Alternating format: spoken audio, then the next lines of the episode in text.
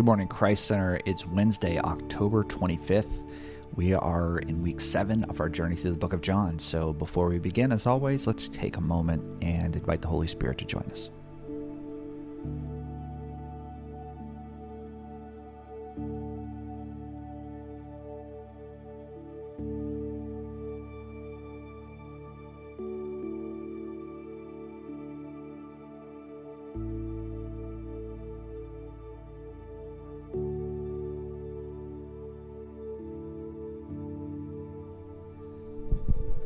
This is Joey Tanner. Today's reading comes from John 9 24 through 34. So, for the second time, they called the man who had been blind and said to him, Give glory to God. We, we know that this man is a sinner. He answered, Whether he is a sinner, I do not know. One thing I do know, that though I was blind, now I see. They said to him, What did he do to you? How did he open your eyes? He answered them, I have told them already and you would not listen. Why do you want to hear it again? Do you also want to become his disciples? And they reviled him, saying, You are his disciple, but we are disciples of Moses. We know that God has spoken to Moses, but as for this man, we do not know where he comes from. The man answered, Why, this is an amazing thing.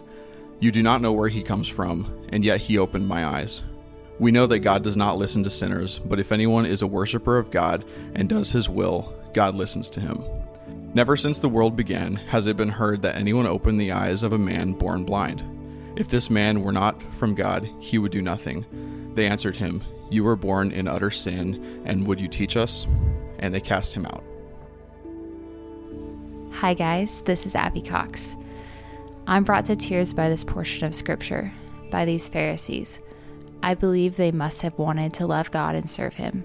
I guess I can't know the genuineness of each of their hearts, but I'm prone to believe that at some point they had a true hunger to know God for who He truly is. And yet, here they are, missing Him. They miss Him because they couldn't comprehend Him their minds, their boxes, their rules, and surely pride. They thought they knew all that God looks like. In the end of this portion, John writes that they cast him out. This man who was blind from birth, now healed, seeing for the first time in his life. What a travesty! The Pharisees couldn't believe what they could not comprehend with their earthly wisdom.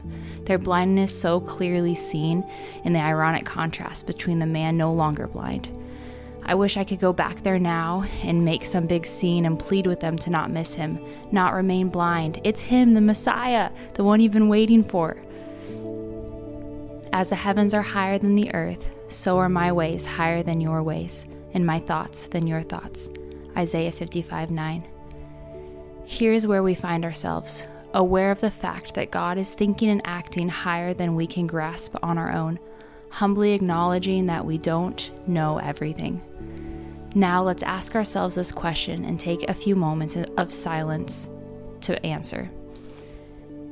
Is there anyone in my life who I felt like casting out, but who Jesus is asking me to love instead? Let's really lean into this spot like a good stretch. Let's allow Him to stretch us and fill us with His spirit of love. Because wouldn't we be heartbroken to learn that we cast out a friend of Jesus?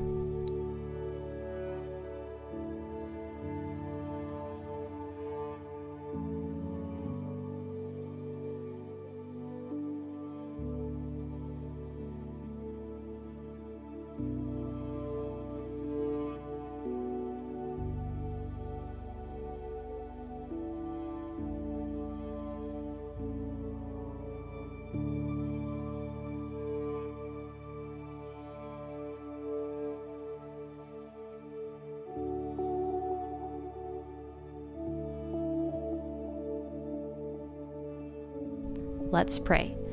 Jesus, thank you for loving this person who can, for me, be difficult to love. Help me to see them as your friend, made in the image of God. Help me to be gracious and to be humble, acknowledging that I too have been difficult to love and you never turned me out. Thank you for never turning me out. Amen.